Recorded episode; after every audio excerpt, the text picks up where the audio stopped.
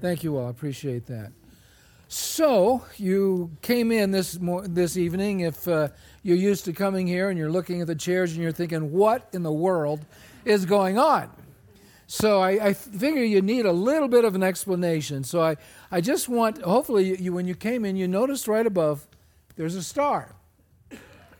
All right. So uh, the creative arts team uh, started uh, planning this some months ago, and their theme came up with uh, "Come into His presence," and we used the star then as our symbol to to lead us into His presence. So we've got the star right here to to represent that part. But how beautiful this is to have uh, the manger scene here right in the center. So we've got the manger um, uh, as, as a center focus. So what we're looking at here is the star invites us into his presence. The manger introduces us to Jesus.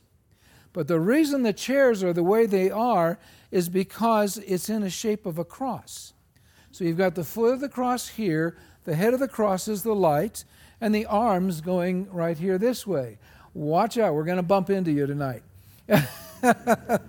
I just you noticed you moved a chair and, and came over, so just just be be aware of that.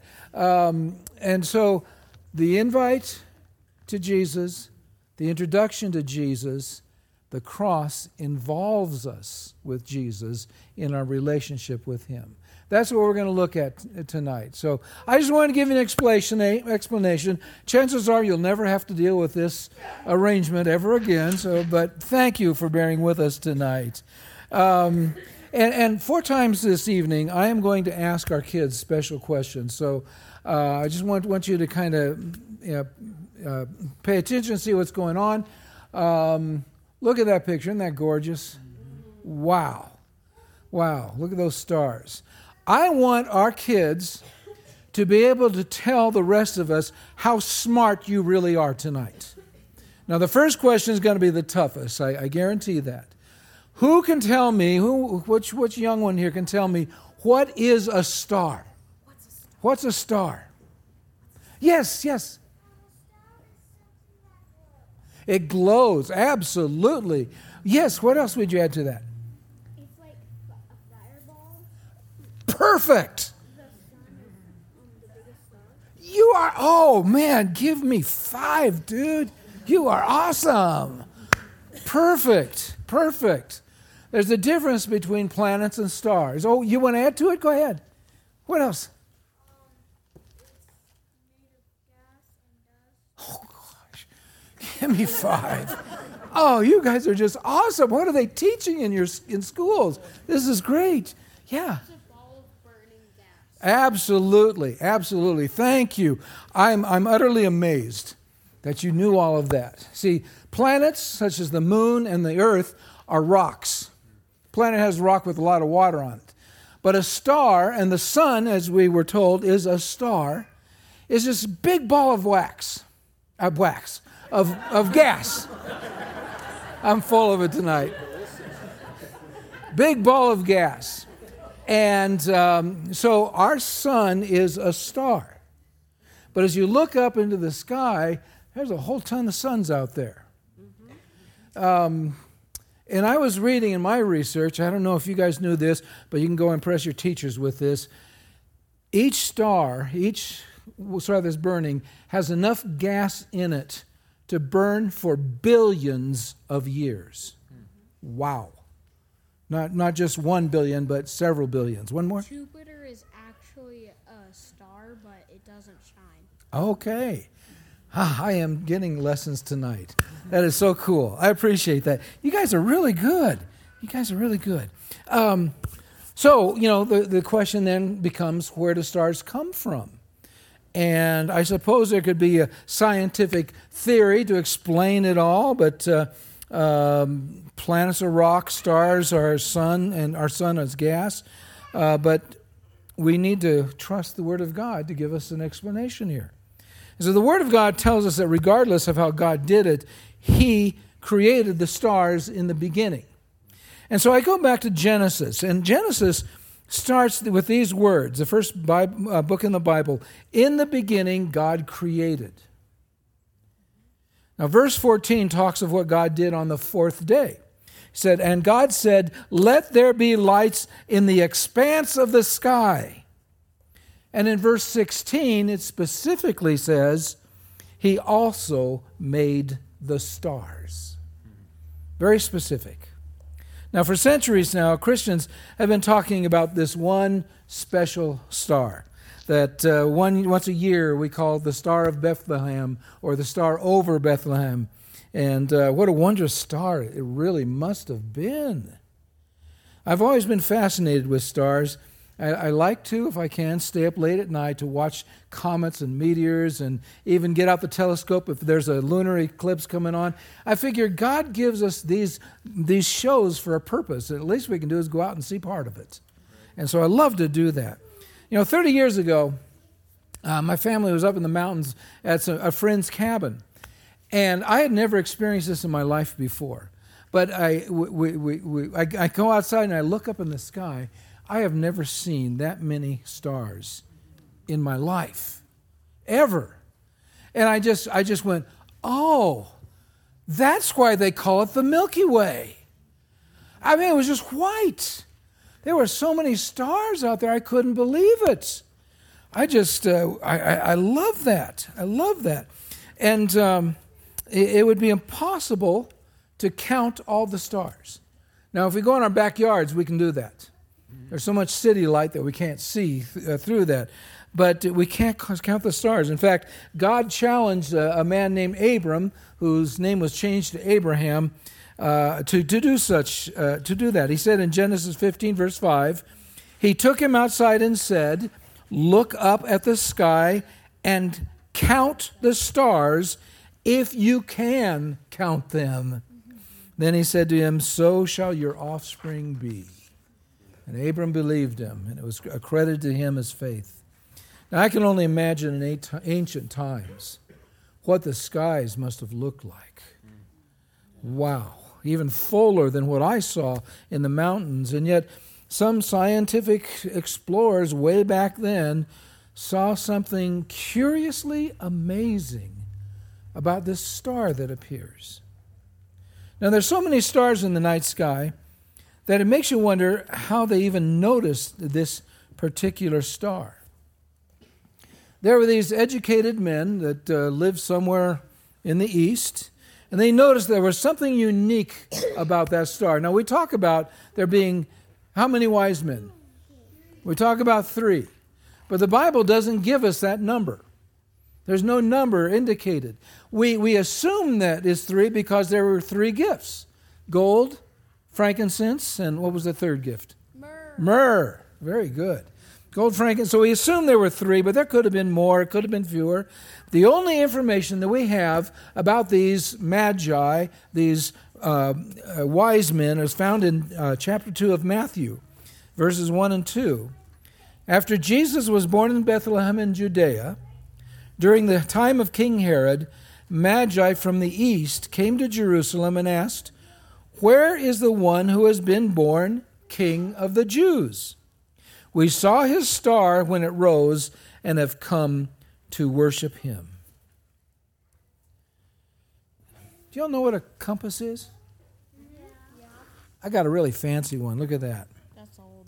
That's old. No, it's just a reproduction. Look at this. Isn't that something? I mean, it's complicated.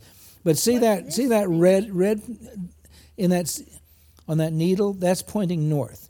This is like a daytime where the clock shine, or the sun shines and it casts a shadow, and you can tell what time it is and then it can go up and down to adjust to the angle of the stars that are there.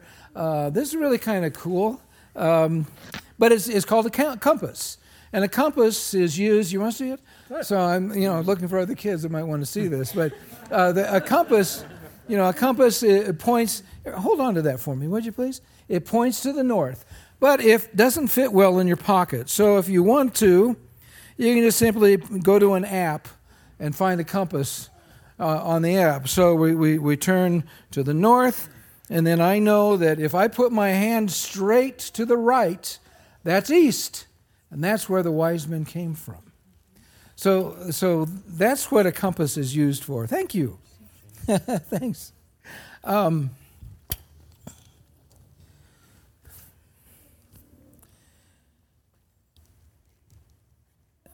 the wise men used the star like a compass to lead them to Bethlehem. Now, what's interesting is, to me, is they didn't know they were looking for Bethlehem. They didn't have the name of the town. They didn't know that. They just were following the star because there was something special about that star. Now, astronomers and astrologers may agree that it might have been a comet or it could have been what they, they say is a nova or a supernova, and, uh, and it just appears as a new star. So, the first recorded supernova that was ever recorded was in 5 BC. That's 500 years before Jesus was born by uh, Chinese and Korean astronomers. The star appeared over the eastern horizon just before dawn. And perhaps that was a similar thing that the Magi were experiencing and seeing. But trying to explain the purpose of the star, trying to get an explanation of that, I assume they consulted their charts and their ancient writings. And one of those ancient writings may have included the book of Isaiah but somehow they concluded that this star signified a, a birth of someone very special. Their research led them to call him the King of the Jews. So, inspired and motivated, they set off for a really long journey. It took them at least, they say, two years to arrive to Bethlehem. And uh, I can't imagine riding a camel for that long, but uh, uh, you know they, they were determined to go. And so this star didn't just appear as any other star that they've always seen. It became a guiding light which they followed like a compass in order to find the one whom they came to worship. Now we're going to take a little commercial break. No, we're going to take a little break because you notice when we sang the first Noel, we only sang one verse verses 2 and 3 talk about the wise men and the star. So we're going to pick this up now and sing those two verses of the first Noel. Join me, please. You don't have to stand if you want.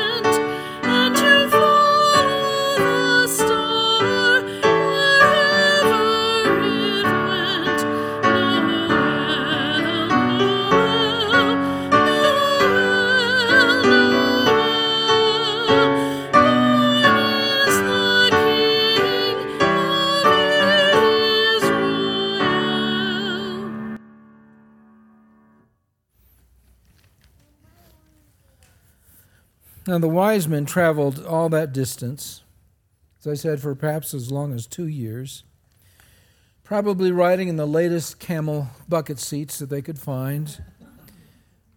And it was not an easy road trip. But they were compelled to make this trip, and when they arrived, where did they find Jesus? In a manger. Wrong. Take a look at this picture and tell me what's wrong with that picture. We got one, one back here.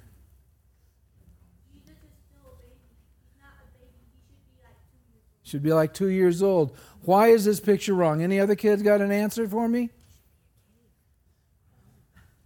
Mm, No, that's not it. It's not that it should be a cave. Rob, you're a young one. Come ahead. The wise men didn't make it to the stable. Exactly. They came to Bethlehem. The star didn't say, it doesn't say the star shone over the manger. It said the star shone over Bethlehem. It led them to Bethlehem. You know what, guys, it's important to me that you understand biblical truth. Hallmark and Hollywood combine the stories together to sell cards and movies. That's all. But it's not true. And, and you know, we need to let people know that by the time they arrived, Jesus was, was a young boy. He was like two years old. So look at Matthew chapter 2, verse 11, it says, On coming where? To the house. They saw the child with his mother Mary and bowed down and worshiped him. Then they opened their treasures and presented him with gifts of gold and frankincense and myrrh. And so, I mean, it's just out of convenience that, that everyone puts. I love that. I, I never watched South Park, but I always thought that would look like those little characters, the wise men just grinning like they're looking for a, a, a picture to be taken. But uh, they came to the house. So they stayed there in Bethlehem. They didn't move back. And that's where uh, they found them, was in a house. Now, we don't know much about the wise men. We do know that they were not Jewish. So when the Apostle John sat down to write his gospel, he was writing to two different types of readers. First to the Jews, and secondly to Greeks, because it was written in Greek. Here's the difficulty of that task there are only, make sure my number's right, 10,000 words in the Hebrew language. The Greek language uses 200,000 words. So here's a task that John is sitting down to figure out what words do I use that both a Jewish reader and a Greek reader would be able to understand? Difficult, difficult task. So we look at John 1, verse 1, and he starts out by saying this In the beginning was the Word, and the Word was with God, and the Word was God. He was with God in the beginning. Through him all things were made. Without him nothing was made that has been made. So, by starting out with the words in the beginning, he was identifying with the creation story, as we just talked about. Jews would understand the implications of what he is saying, but not necessarily the Gentile reader. So for the Jews, this was a connection to their own theology, their own beliefs. For the Greek, it was an introduction to God who was always there from the beginning and who created all things. Now, to the Hebrew, for John to write, was the Word, draws up the meaning that when God speaks a word, it happens. God said, light, and there was light. God and His Word are inseparable. But to the Greek mind, the word word has a slightly different meaning. It is the word logos, which holds in its meaning the idea of reason or wisdom. So he is saying to the Gentile world to reason with him about the wisdom of God. He then uses the word light and what he is doing by joining the Hebrew and Greek meanings together, uh, light means, well, light, like how a candle lights up a room.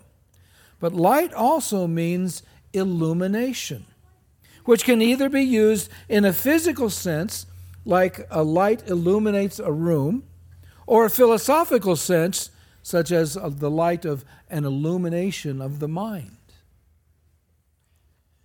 So John continued to write in verses 4 and 5 In him was life, and the life was the light of all mankind.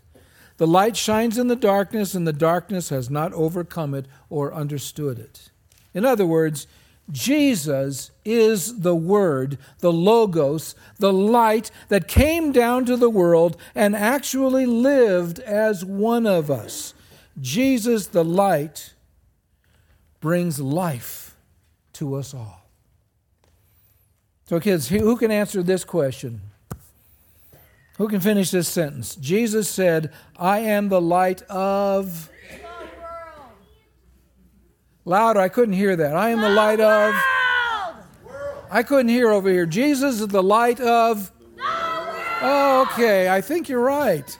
Thank you. Thank you. What, what chapter and verse? Anybody? Anyone? We'll get there. Without Jesus, there would only be darkness. Jesus, being God, created the world and he created light. Without him, we'd be living in total darkness. But when he said, I am the light of the world, he meant that he brings truth and understanding to everyone. Truth of who he is, our Lord, our Savior, and understanding of who he is, our, our he, is, he brings salvation, eternal life, the way to, uh, to heaven. Now, the Apostle John connects his explanation then of the creation to the birth of Jesus. And I love this. This is, you know, a lot of people say the only um, Bible stories about the birth of Jesus are in Matthew and Luke, but John, he's right there. John 1:14. The word became flesh. Right there. The word became flesh and made his dwelling among us. We have seen his glory, his light the glory of the one and only Son who came from the Father, full of grace and truth.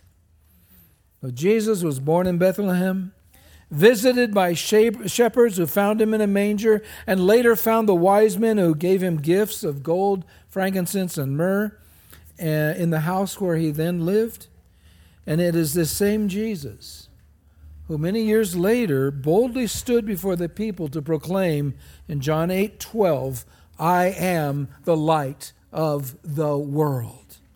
Whoever follows me will never walk in darkness, but will have the light of light, of life. Jesus is the light whom the shepherds and the wise men found in Bethlehem. When we find him as well, his light does not simply shine upon us his light, excuse me, his life lights our life. Again, I want to read from John, John 1 4. In him was life, and that life was the light of men. The life of Jesus is our life, is our light. I got to say that again. The life of Jesus is our light. When the Lord comes into your, our lives, He comes to set our lives ablaze. And John wanted to explain that, and he confirms this later when he's starting, when he's getting clo- close to closing his gospel of John in chapter 20, verse 30, 31. He says, But these are written that you may believe that Jesus is the Christ, the Son of God, and that be, by believing you may have life in his name.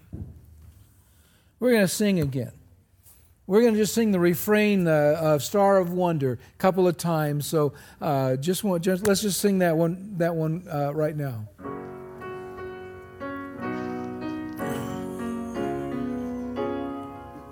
Star of wonder, star of night, star with royal beauty bright, westward leading, still proceeding guide us to thy perfect light.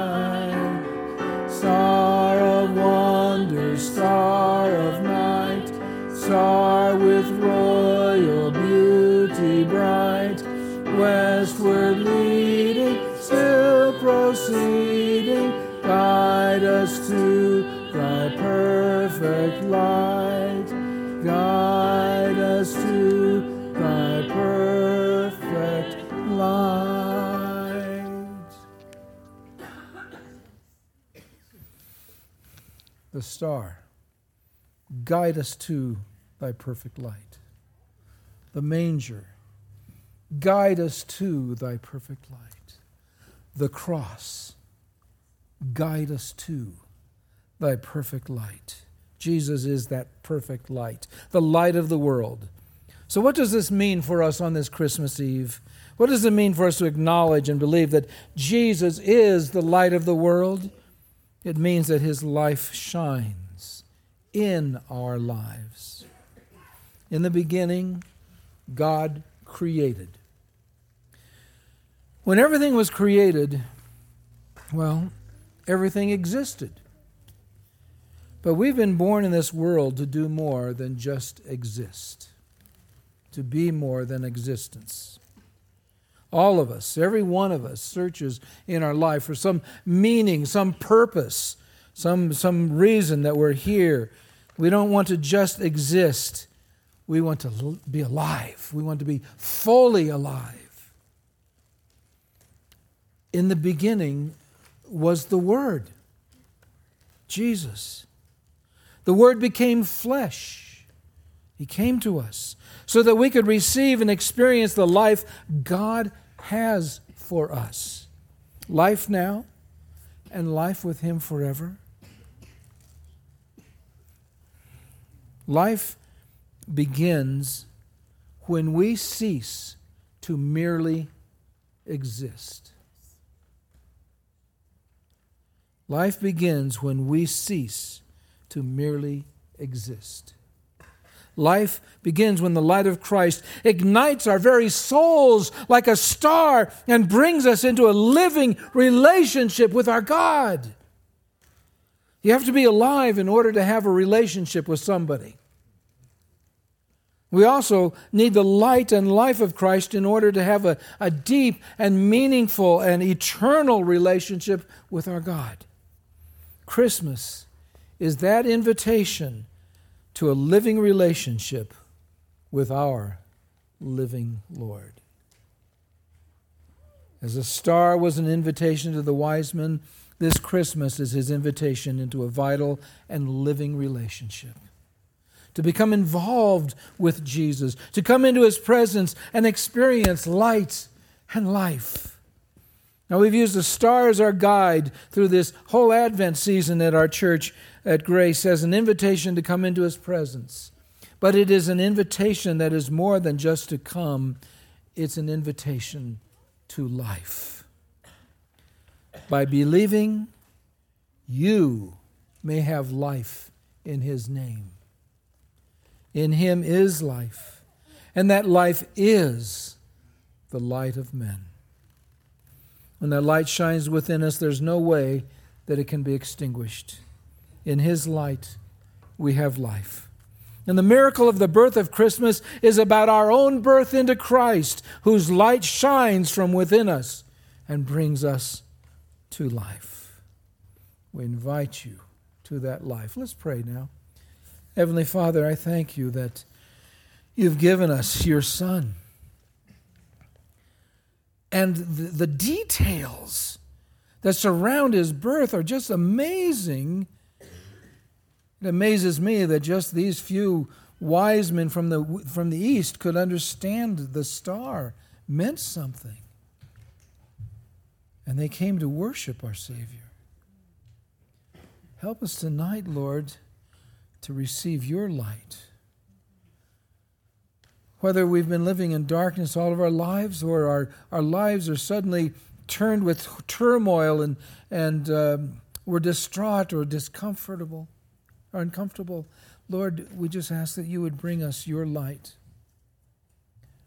that our life can be full, that we will be ablaze with you, Jesus, living within us. We come to you because we have received your invitation this Christmas Eve to come into your presence and experience your life.